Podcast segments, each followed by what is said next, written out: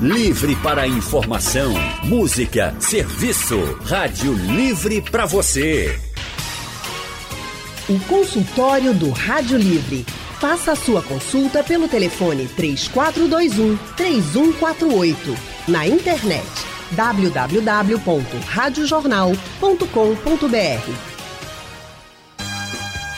Começando agora o consultório do Rádio Livre, e aí fica livre também para você participar fazendo a sua pergunta. E a gente começa falando do seguinte: 58% das brasileiras usam a pílula como principal método contraceptivo, segundo uma pesquisa. Mas este não é o único recurso. O consultório do Rádio Livre de hoje fala sobre ele, a vasectomia. Este é um método seguro para evitar a gravidez? Quais são os outros que também são considerados métodos eficientes? Para responder a estas e outras perguntas, convidamos o médico urologista Clóvis Fraga. Ele é mestre em Ciências da Saúde, coordenador do programa de cirurgia robótica do Real Hospital Português e também membro titular da Sociedade Brasileira de Urologia. Doutor Clóvis, muito boa tarde para o senhor. Boa tarde, boa tarde a todos os ouvintes, boa tarde a, aos participantes aqui. Para mim é um prazer poder estar aqui é, tentando é, tirar algumas dúvidas aí de um tema que é tão importante para a população de maneira geral. Muito obrigado pelo convite. Bom, o nosso outro convidado é o médico ginecologista Agostinho Machado. Ele é especialista em reprodução humana e é médico do Centro de Reprodução Humana de Pernambuco. Doutor, muito boa tarde para o senhor. Boa tarde, Tony Araújo. Boa tarde a todos os ouvintes da Rádio Jornal, doutor Clóvis, a toda a equipe da Rádio Jornal. Prazer poder participar do programa junto com vocês. Bom, eu começo fazendo a pergunta que a gente trouxe na chamada e eu vou dirigir essa pergunta ao doutor Clóvis, ele que é urologista. A vasectomia é um método seguro para evitar a gravidez? Essa é é exatamente a pergunta que está na nossa chamada do consultório de hoje. E aí, doutor Clóvis, o que é que a gente pode dizer a respeito desse método é, sobre sua eficiência para evitar a gravidez? Bom, é, a, existem um, sem números de possibilidades é, de métodos contraceptivos.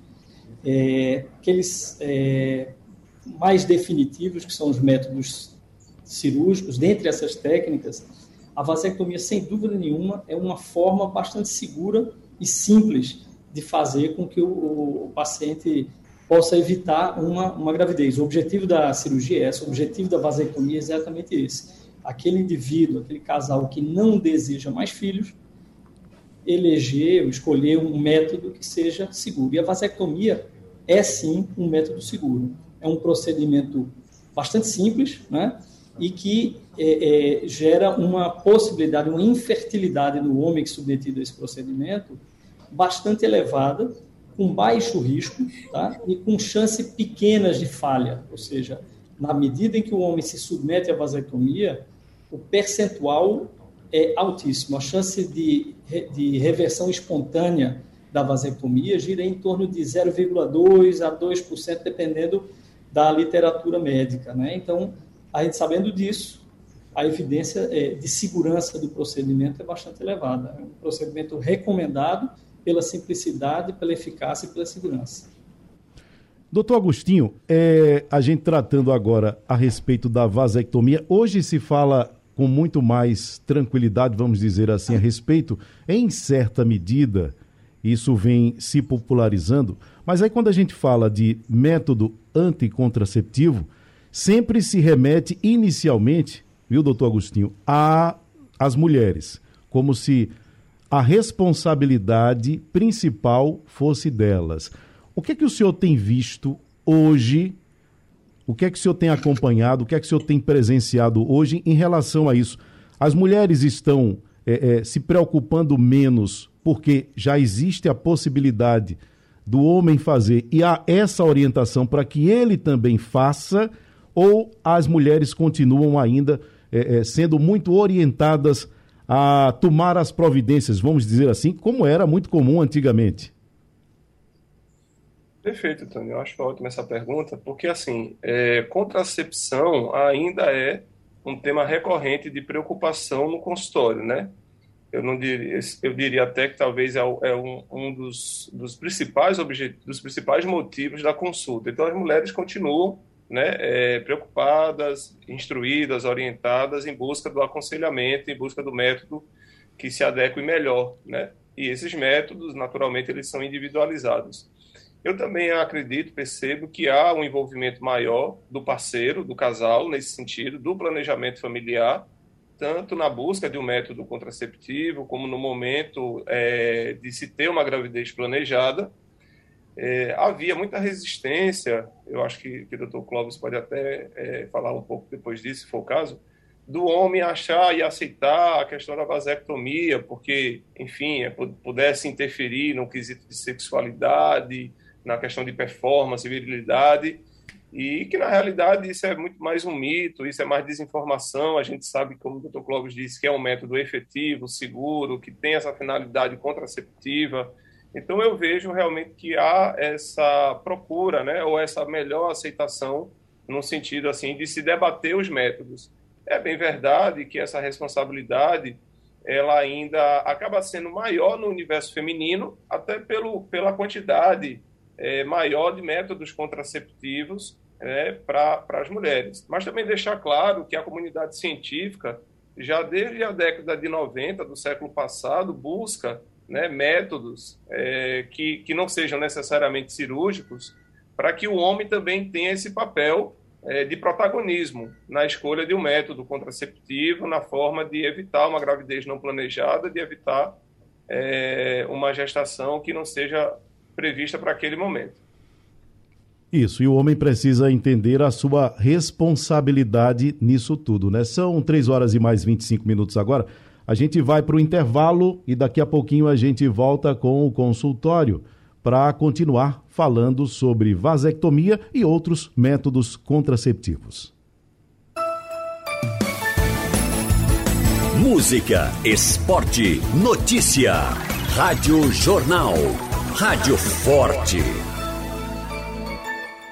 Doutor Clóvis, o doutor Agostinho, no outro bloco, falou uma coisa interessante. Era a respeito do medo que algumas pessoas têm, homens, claro, a respeito do procedimento. Né? Algumas, digamos assim, dúvidas que sempre ficam. Por exemplo, isso vai atrapalhar a minha relação? isso vai implicar em impotência sexual? Muitos têm essa preocupação. Eu queria que o senhor é, é, começasse a desmistificar um pouco essas questões. É, é esse procedimento, qual é o resultado? Bom, enquanto, enquanto método contraceptivo, o senhor falou, ele é muito eficaz. Mas essas preocupações, vamos dizer assim, que alguns têm, elas são justas? Elas se justificam, doutor? Bom, o doutor Agostinho foi preciso na colocação dele, porque isso é uma coisa fundamental para o entendimento do procedimento da vasectomia. E quando a gente fala em segurança da vasectomia, ela, ela tem segurança não tão somente na questão da contracepção, ou seja, na questão de evitar a gravidez, ela tem segurança na questão cirúrgica, propriamente dito, por, por ser uma cirurgia ambulatorial, e ela tem segurança também no que diz respeito a possíveis sequelas é, que, que trazem muitas vezes tanto medo ao homem quando se fala em vasectomia. O que a gente tem visto ultimamente, e isso é muito bom, é que os homens passaram a procurar mais o consultório para buscar essa forma de, de, de contracepção, essa forma de evitar a gravidez. Mas algumas perguntas sempre ficam. Isso vai mexer com o meu desejo sexual, vai mexer com minha libido. Isso muda a ereção, isso muda a sensação de prazer, de orgasmo. Eu, eu vou continuar a ejacular normal. Então, nada disso muda. A única coisa que muda é a possibilidade de engravidar a parceira. Tanto que se você fizesse um, um exame do sêmen ejaculado de um homem vasectomizado e um não vasectomizado, esse exame a olho nu você não consegue identificar quem é quem. Na medida que você faz o exame microscópico, o paciente vasectomizado, ele não vai ter o espermatozoide, enquanto que o homem não vasectomizado vai ter. Então, a vasectomia, ela não muda em absolutamente nada as questões relacionadas à sexualidade do paciente. Não muda hormonalmente, não muda desejo, não muda performance sexual. Existem relatos de pacientes que isso muda muitas vezes para melhor, porque a partir do momento que ele submeteu a vasectomia e que ele perde o medo de engravidar a parceira, ele vai ter uma relação sexual muito mais tranquila, muito mais à vontade, e isso termina de alguma maneira melhorando a, a maneira com que ele tem a relação sexual, sem o medo de uma gravidez indesejada. Doutor Agostinho, quando a pessoa vai fazer opção por um método contraceptivo, o que é que ela deve considerar? Então, Tony, veja só, é, eu falo muito o seguinte, que os pilares da contracepção, né, do planejamento familiar, da escolha do método anticoncepcional, eles passam por efetividade, por eficácia, por poucos efeitos colaterais ou ausência de efeitos, né, inocuidade, pela aceitação e pela adesão, né, esses quatro pilares. Então, eu tenho que tratar com minha paciente de um método que seja elegível para ela, que ela possa usar, né, que lhe traga a menor quantidade de efeitos adversos possíveis ou que não traga nenhum efeito, que seja acessível que ela se sinta à vontade para usar, que ela tenha essa adesão. E aí eu incluo também um quinto pilar, que é essa questão da reversibilidade. A gente tem métodos que são tidos como definitivos, como é esse que a gente está tratando hoje, né? por exemplo, a vasectomia, e a gente tem métodos que, que são reversíveis. Então é bom que a gente discuta com a paciente, com o casal, né, essa questão assim do, da, do planejamento familiar. Quantos, quantos filhos eles pretendem ter? Se já têm, quantos mais querem? Se ainda desejam ou não? Então, a, a, busca por essa informação e esse, e esse atendimento plural, multiprofissional, né, passando pelo ginecologista, urologista, assistente social, enfermagem, enfim, tudo isso faz com que a tomada de decisão ela seja mais equilibrada possível e, naturalmente, que a adesão ao método ela vai ser mais contundente, ela vai ser mais fiel. Então, você consegue né, o resultado esperado, que é um planejamento familiar eficiente. Interessante como o senhor traz essa questão da visão enquanto planejamento familiar e o senhor mencionou aí uma equipe multidisciplinar que é envolvida na hora de tomar essa decisão, né? ou de orientar a pessoa Exato. a tomar a decisão? Exato. Eu diria que é, eu já fiz planejamento familiar é, de, uma de uma maneira mais é, é, é, sozinha, digamos assim, de uma maneira mais autônoma, no sentido de tentar ajudar da melhor maneira possível, tornar mais acessível, fazer com que a paciente tivesse esse acesso. Mas às vezes eu sentia falta né, do envolvimento dessas outras, desses outros ângulos de visão, né, dessas outras formas, né, porque a abordagem é, que o Dr. Clóvis presta para o paciente dele, que uma enfermeira presta para a paciente, que a equipe presta, ela tem vários pontos, várias nuances. E aí, se você consegue atender isso, né, o usuário, a usuária, e desmistificar, porque muitos trazem vários medos, receios, né, é, desinformações, e aí você tendo é, esse fluxo de profissionais que contribuem para poder desconstruir essas informações verídicas, esclarecer as dúvidas, oferecer os métodos, vantagens e desvantagens, o paciente ele se sente mais seguro, mais à vontade. Sem dúvida, isso colabora muito para esse, esse quesito, para essa questão. Bom, nós temos aqui um depoimento do Antônio Carlos de Prazeres e ele diz o seguinte: Boa tarde, fiz vasectomia no dia 25 de 4 de 1990. Não me arrependo até hoje. Vou completar 60 anos em agosto e nunca tive qualquer problema. Doutor Clóvis, é, feito o procedimento, e isso certamente é uma preocupação de muitos que estão nos acompanhando agora. Feito o procedimento, é ir para casa e pronto ou precisa de algum tipo de acompanhamento, seja a curto, a médio e a longo prazo? Como é que funciona o pós-procedimento de uma pessoa que fez vasectomia, doutor? Vamos, vamos responder isso. Eu só vou tomar a liberdade de falar do, um pouquinho do pré-procedimento. Então, às vezes, temos pacientes que nos procuram no consultório querendo entender se ele se encaixa, se ele pode fazer a cirurgia, é, quem é que pode. Existia sempre uma dificuldade muito grande de acesso à informação de quem são os pacientes que podem e como proceder para que isso aconteça. Então, hoje, a gente sabe que pacientes acima de 25 anos de idade ou que tenham dois filhos vivos, eles estão aptos a se submeterem a uma vasectomia, eles podem fazer. Antes se tinha uma documentação que se preparava, que a, mulher tinha que assinar e autorizar o marido a fazer. Hoje isso não existe. Então, hoje simplificou-se um pouco mais a, a, abordagem para esses pacientes. E na medida que o paciente toma a decisão de, de, de, da vasectomia como método contraceptivo, a gente precisa explicar que é um procedimento simples. Então, ele interna no mesmo dia do procedimento. Na realidade, ele não interna, é um procedimento ambulatorial. Ele vai ao hospital no mesmo dia do procedimento o procedimento ele pode ser feito exclusivamente com anestesia local, com uma injeção de anestésico em cada lado da bolsa escrotal, ou pode fazer com uma sedação, que é a maneira com que eu prefiro fazer, porque dá um pouco mais de conforto para o paciente.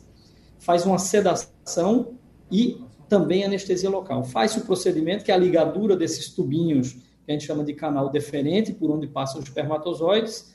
A gente corta, amarra queima e sutura a pele. Terminada a cirurgia, se for com anestesia local, o paciente levanta e vai para casa. Se for com sedação e anestesia local, o paciente fica numa sala de recuperação durante aproximadamente uma hora e meia, duas horas, e depois, com um acompanhante, ele também segue para casa. E o retorno às atividades é muito precoce. É um procedimento pouco doloroso. Normalmente, a gente orienta que o paciente coloque gelo no local da cirurgia para melhorar a questão analgesia e para evitar a formação de equimose ou hematoma, e prescreve analgésicos simples para ele.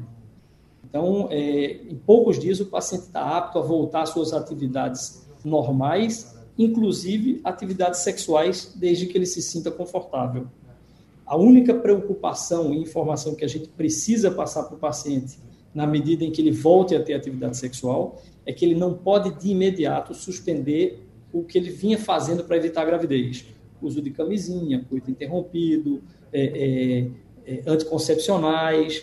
Então, ele não pode interromper imediatamente, por quê?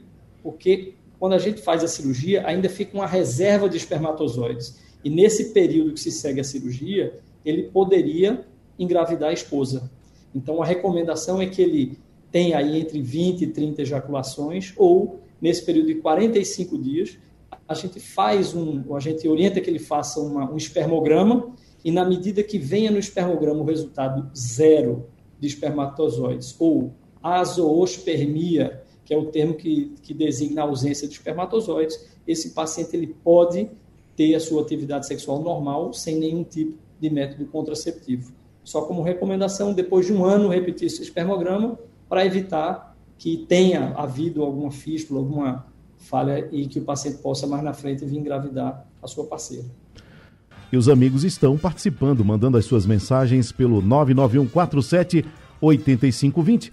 Vamos ouvir o que diz o Paulo Júnior, de Casa Amarela. Boa tarde, Paulo Júnior, Casa Amarela. São duas perguntas. A primeira, no procedimento cirúrgico, urológico, no caso vasectomia ou qualquer outro, pode ser feita outra cirurgia junto? No caso, se for feito a vasectomia, pode ser feito também uma cirurgia de varicocele e vice-versa. E a segunda pergunta, por que pós a vasectomia são necessárias no mínimo tantas relações, 15 relações, 20 relações, para a partir daí verificar se foi bem sucedida a cirurgia. Obrigado. Bom, doutor Clóvis, essa primeira, essa segunda pergunta foi inclusive respondida pelo senhor. Então, o senhor podia responder a primeira pergunta do Paulo Júnior de Casa Amarela. Vamos lá. É, cirurgias é, combinadas, tem que entender qual é a segunda cirurgia que vai ser feita. Algumas cirurgias é, podem ser realizadas juntas, outras não devem. No caso que, que ele cita a questão da varicocele ser realizada junto com a vasectomia, em tese Pode, porque são cirurgias limpas e não teria problema, tudo na mesma região, não teria problema. A questão é, a varicocele, a principal indicação de varicocele é para o paciente que tem infertilidade e quer e precisa fazer a cirurgia para melhorar a condição e conseguir engravidar a parceira. Então, não tem muito sentido, do ponto de vista prático, fazer uma varicocele, que é para melhorar a chance de engravidar, ao mesmo tempo com a vasectomia, que é para inibir essa possibilidade. Bom, vamos ouvir agora a participação do André. Ele é do bairro do Fundão. Eu sou André do Fundão, André Alves. É, eu gostaria de saber onde a gente pode fazer a cirurgia né, de vasectomia é, na rede pública, né, pelo SUS. E qual seria o procedimento para chegar até a cirurgia? Qual o que eu deveria fazer? Né? Qual seria os passos a ser dados até chegar à marcação dessa cirurgia? Bom, eu estenderia essa pergunta do André a outras formas também, a outros métodos contraceptivos e gostaria de ouvir o doutor Agostinho Machado. É, o SUS, ele oferece essa gama toda de opções? Por exemplo, a pessoa pode, pode ser a pessoa que quer fazer vasectomia, mas a mulher também que quer é, ser orientada é, sobre métodos contraceptivos, ela pode procurar no serviço público também? Doutor Agostinho. Perfeito, Tony. É, planejamento familiar, contracepção, métodos contraceptivos é, é, uma linha de governo, né, uma preocupação de política de saúde pública, onde na realidade todas as redes do SUS, primária, secundária, terciária, elas podem ou, e devem estar envolvidas nisso, né? Na questão do acesso, na disponibilidade dos métodos, na construção dos fluxos, enfim. Então, por exemplo, para uma paciente, é, uma mulher adolescente, adulta jovem, enfim, uma paciente que, que pretende planejar sua família e, e, e vai em busca disso, eu trabalho, por exemplo, no Hospital das Clínicas, lá a gente tem um ambulatório do planejamento reprodutivo, onde a gente recebe pacientes encaminhadas das diversas unidades de saúde do Recife, do Grande Recife, né? Existem aquela, aquela distribuição geográfica entre as regiões de saúde com os seus respectivos hospitais, né? O Hospital das Clínicas é só mais um desses hospitais. E essa paciente ela vai, ela vai ser acolhida por uma equipe muito profissional que conta com enfermagem, psicólogo, assistente social, onde vai ser feito o acolhimento, né? No pré-pandemia fazia-se até uma dinâmica de grupo, onde as pacientes elas dividiam uma mesma sala e aproveitava-se a dúvida de uma para esclarecer que era a mesma dúvida de outras, e aí você conseguia já é, falar não só sobre métodos contraceptivos, mas também de prevenção de infecções sexualmente transmissíveis, é, de prevenção de doenças ginecológicas, e no segundo momento ela era encaminhada né, para consulta com o médico, e aí um desses médicos sou eu, e lá a gente é, reforça aquela indicação, aquela intenção, né, esclarece mais uma vez os prós e os contras, e uma vez que todas essas etapas foram cumpridas, né, respeitados os pré-requisitos, então a gente encaminha ela para o agendamento cirúrgico e a realização da, da esterilização cirúrgica, da ligadura tubária. Né? Eu, eu penso que deve ser algo muito parecido na parte urológica, mas aí eu, eu vou deixar a palavra franqueada aí para o meu amigo Dr. Cláudio para ele falar. Antes de passar para o Dr. Clóvis, deixa eu só complementar, fazer mais uma, uma perguntazinha a respeito disso é, ela precisa ser encaminhada por alguém ou ela já pode ir direto até o Hospital das Clínicas?